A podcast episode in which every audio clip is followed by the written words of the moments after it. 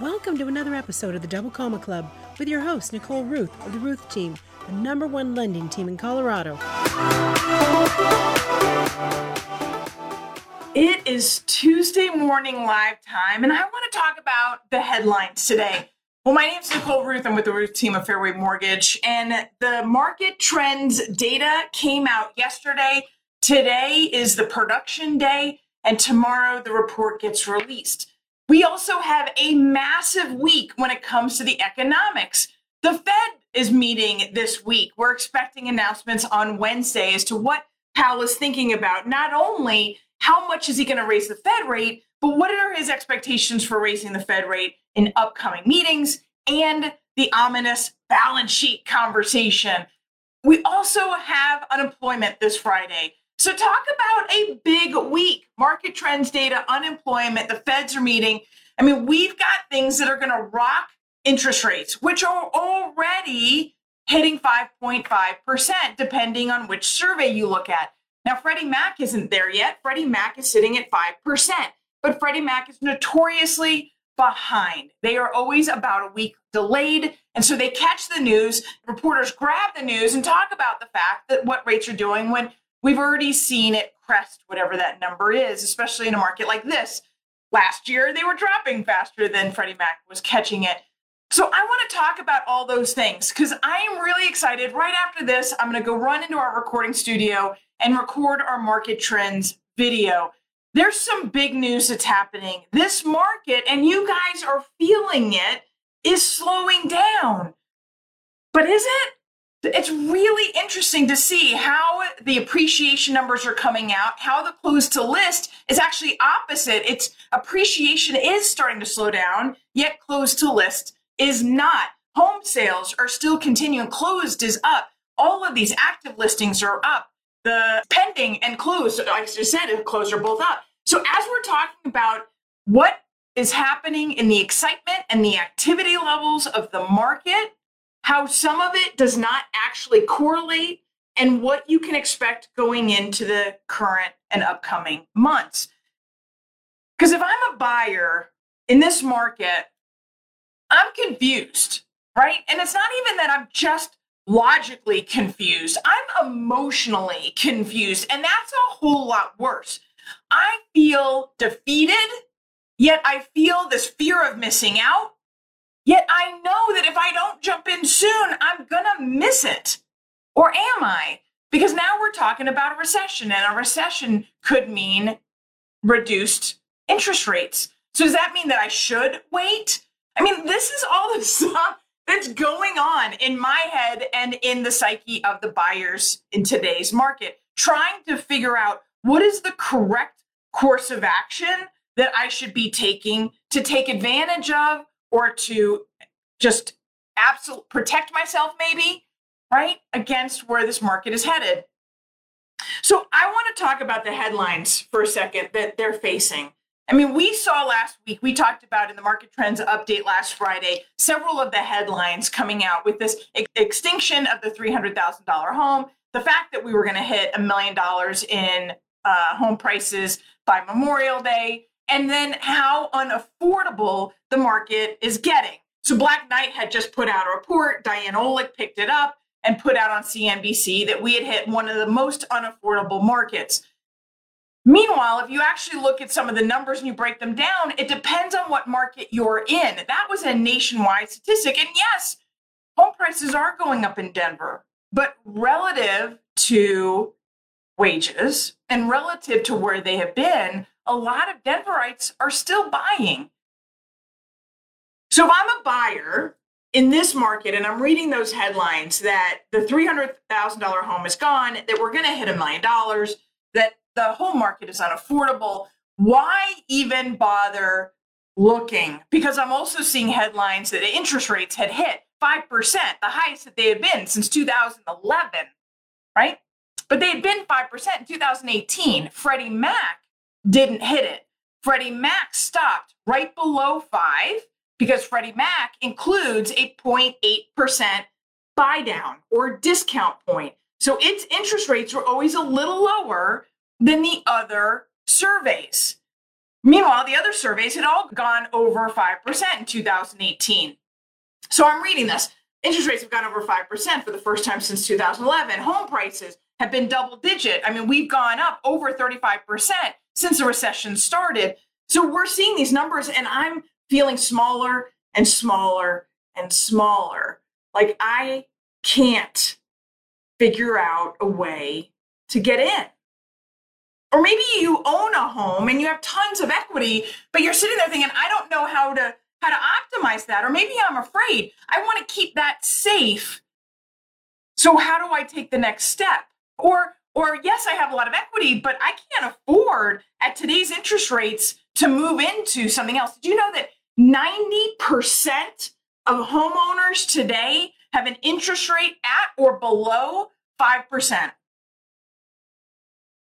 It costs me more to buy a new home, even if I have a lot of equity in my current house, or it's going to cost me more to cash out refinance, or God forbid if I do do a HELOC because the interest rates are certainly sexier now than a 30 year fixed, that HELOC is going to go up because we know the Fed is talking about raising the Fed rate, which impacts the bank rate, which impacts the prime rate, bank rate, prime rate, hence the HELOCs, because the HELOCs are going to be prime plus something.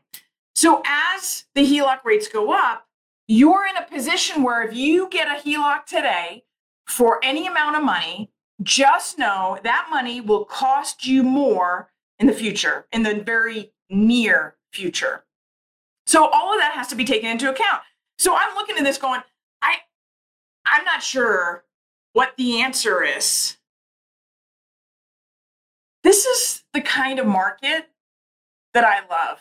Not for the confusion, but for the opportunities when you're partnered together with an A team that has your back, understands what's happening in the market, and how to seek out those opportunities when they present.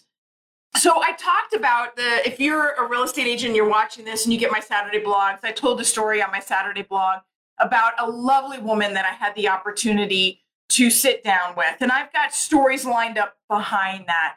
Stories about how they're first time homebuyers trying to figure out how to get in the market, or they bought their first home and trying to figure out how to take the equity from that home and move into another house. Or maybe they just closed on a new build and they've been blessed with a ton of equity because that house was contracted a year earlier. So, how soon can I get that money out? And how soon can I make it work for me? What are the options for Airbnb income or traveling nurses as they move around or corporate rentals? Or what are the options for putting in an ADU, an auxiliary dwelling unit in the backyard, or creating income where it might not have existed?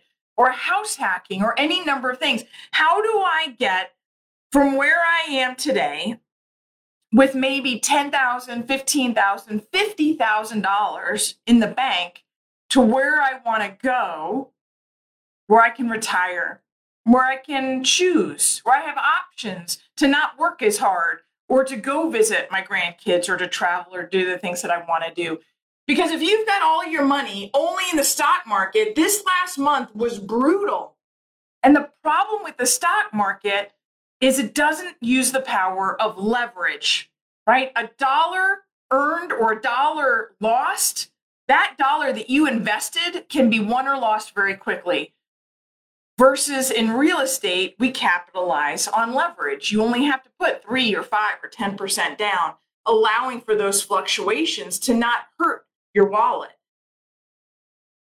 Anyway, so I'm I'm thinking about all of this obviously because the Fed is meeting this week and they are talking about increasing the Fed rate 50 bips. Then they're also going to talk about and listen to what they say about upcoming meetings. I have heard a lot of people forecast that the next meeting will be 50 bips and then it will be 25 bips thereafter. And when I say bips, it's like a percentage point.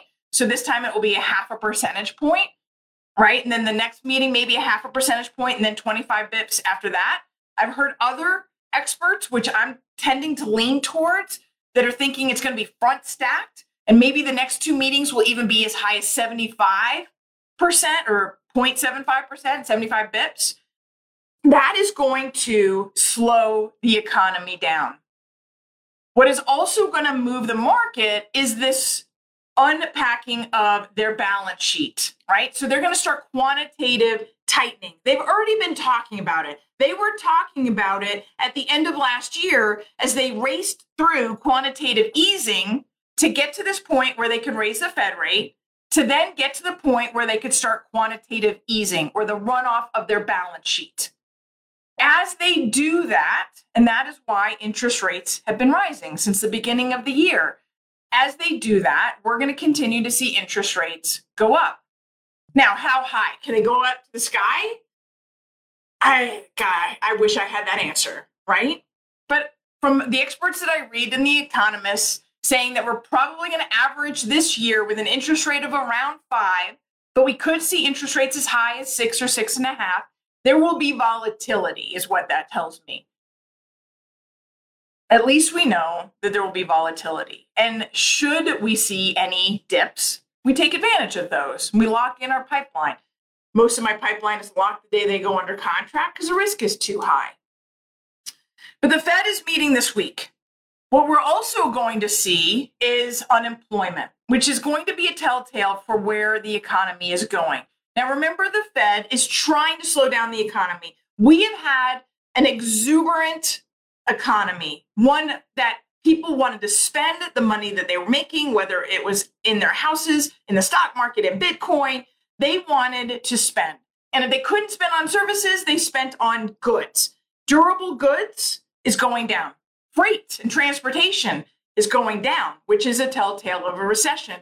Meanwhile, services is coming back up again, which means people are going out to eat and traveling and doing the things that we hadn't been able to do, right? Summer's coming. Vacation time is coming, graduations and visiting, weddings. All of this is coming. So services is going up, durable goods, freight is coming down. Amazon is laying off. Is that the beginning of a recession? So the first quarter GDP was actually a decline of 1.4%. Was that the beginning of the recession? That 1.4% actually included consumer spending of up 1.1%.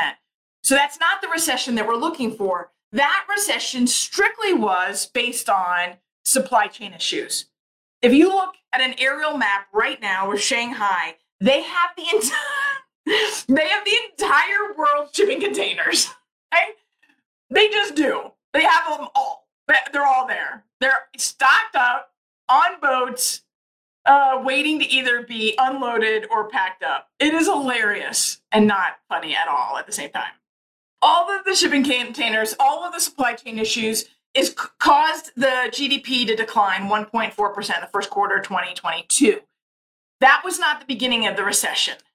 Now, a recession is defined by two consecutive quarters of GDP decline. And what we're looking for is really that consumer spending. Consumer spending is 70% of the GDP. And when do prices, the price of everything, go up high enough that it slows down consumer spending for even six months, two quarters, right? That's what we're looking for. We're also looking for unemployment to come back up. It, it hit. It, unemployment is exceptionally low right now, exceptionally low. And considering we have 11 million job openings, it's not a surprise that it's so low. So it's going to come back up, and it always comes back up as we head towards a recession because as unemployment goes up, people start to get concerned. They hold on to their cash, they don't spend as much. Consumer spending goes down. We go into a recession. So is that a bad thing? Right? Because Amazon overstaffed. We saw that Peloton had overstaffed these manufacturing where people couldn't buy goods fast enough is slowing down. So if that's happening, is that a bad thing? I mean, it's like houses. I mean, to have 20 offers versus five offers, five offers, the seller is still getting a good deal, and a buyer is getting a better deal, a better deal than they got six months ago, two months ago, where they were bidding against 20 people and having to go $150,000 over asking. Interesting, though, closed to list is actually up this past month. The buyers don't know it yet, that there are less of them bidding on the same homes. So unemployment will start to tick up. Not necessarily a bad thing.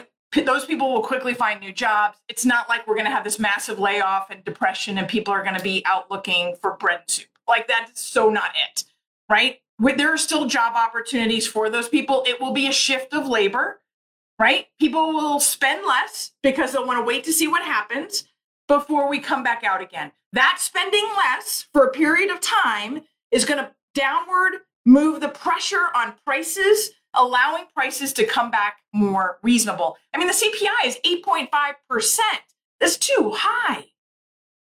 As that comes down, right? But you have to have the world events start to unpack. You have to have Shanghai start to open up. You have to have Russia and Ukraine start to find some level of peace, whatever that looks like. Right? You have to start to see some of these other countries also impacting that supply chain, allowing it to be released, allowing the supply to come. The demand slows down. We hit this recession, right? Interesting statistic. When recessions come, interest rates go down. So, right now, we're expecting interest rates to continue to go up. Home prices will continue to go up just at a slower speed. We will hit some level, some definition of a recession, pushed into a recession by interest rates, not by a smoldering economy. This is a temporary recession. This is not a recession that's going to take a decade or even years to come out of. So we're going to go into this, we're going to come back out of it. We're going to have had lower interest rates. We're going to have kept on go- having higher prices. We're going to have this opportunity bowl right here that people need to take advantage of, not wait for it, not wait for it, but to take advantage of it when it comes, to buy back here when home prices can be locked in prior to where we expect them to go, which I'm going to highlight in tomorrow's video. Where the experts think home prices are going as interest rates are going up, lock in the home price, refinance when we get the dip, right? Refinance on the dips. Take advantage of the cash out today to broaden out your current asset portfolio. Take advantage, do the cash out, know that that interest rate is going to be higher. Don't overexpose yourself because we can't guarantee this is going to happen over here. But the probability is high given the fact that we're heading towards this interest rate Fed induced recession. So, a lot of news this week, right? A lot of forward opportunity. And here's the part that I love most about it. And I'll kind of end where I started, which is the stories. As I sit down with clients every day and I get to find a path, a path that gets them from where they are with $5,000, $15,000, $50,000 in the bank to a position to where they can retire knowing that they have the asset wealth and the income to be able to continue to have options. That path is not a straight line, but it is always there. It depends on how much time, what your circumstances are, what you're willing to do. We will find the way. That's the fun of this market. That's why I like this market because everybody, when they slow down long enough to look for the opportunities, I promise you they will find them, even in a rising interest rate and a rising home price market. Well, that's a wrap for this Tuesday's live. I got to go run and record the market trends video that you guys are going to see tomorrow. I hope you make it a fantastic day and call me. Let's set up some time. Let's sit down and let's find your path. Bye bye. You've been listening to the Double Comma Club. Never miss an episode. Subscribe at thedoublecommaclub.com to hear more success stories and to get free tips on how you can get on the path to becoming a millionaire through real estate at any age. Remember, visit thedoublecommaclub.com and subscribe.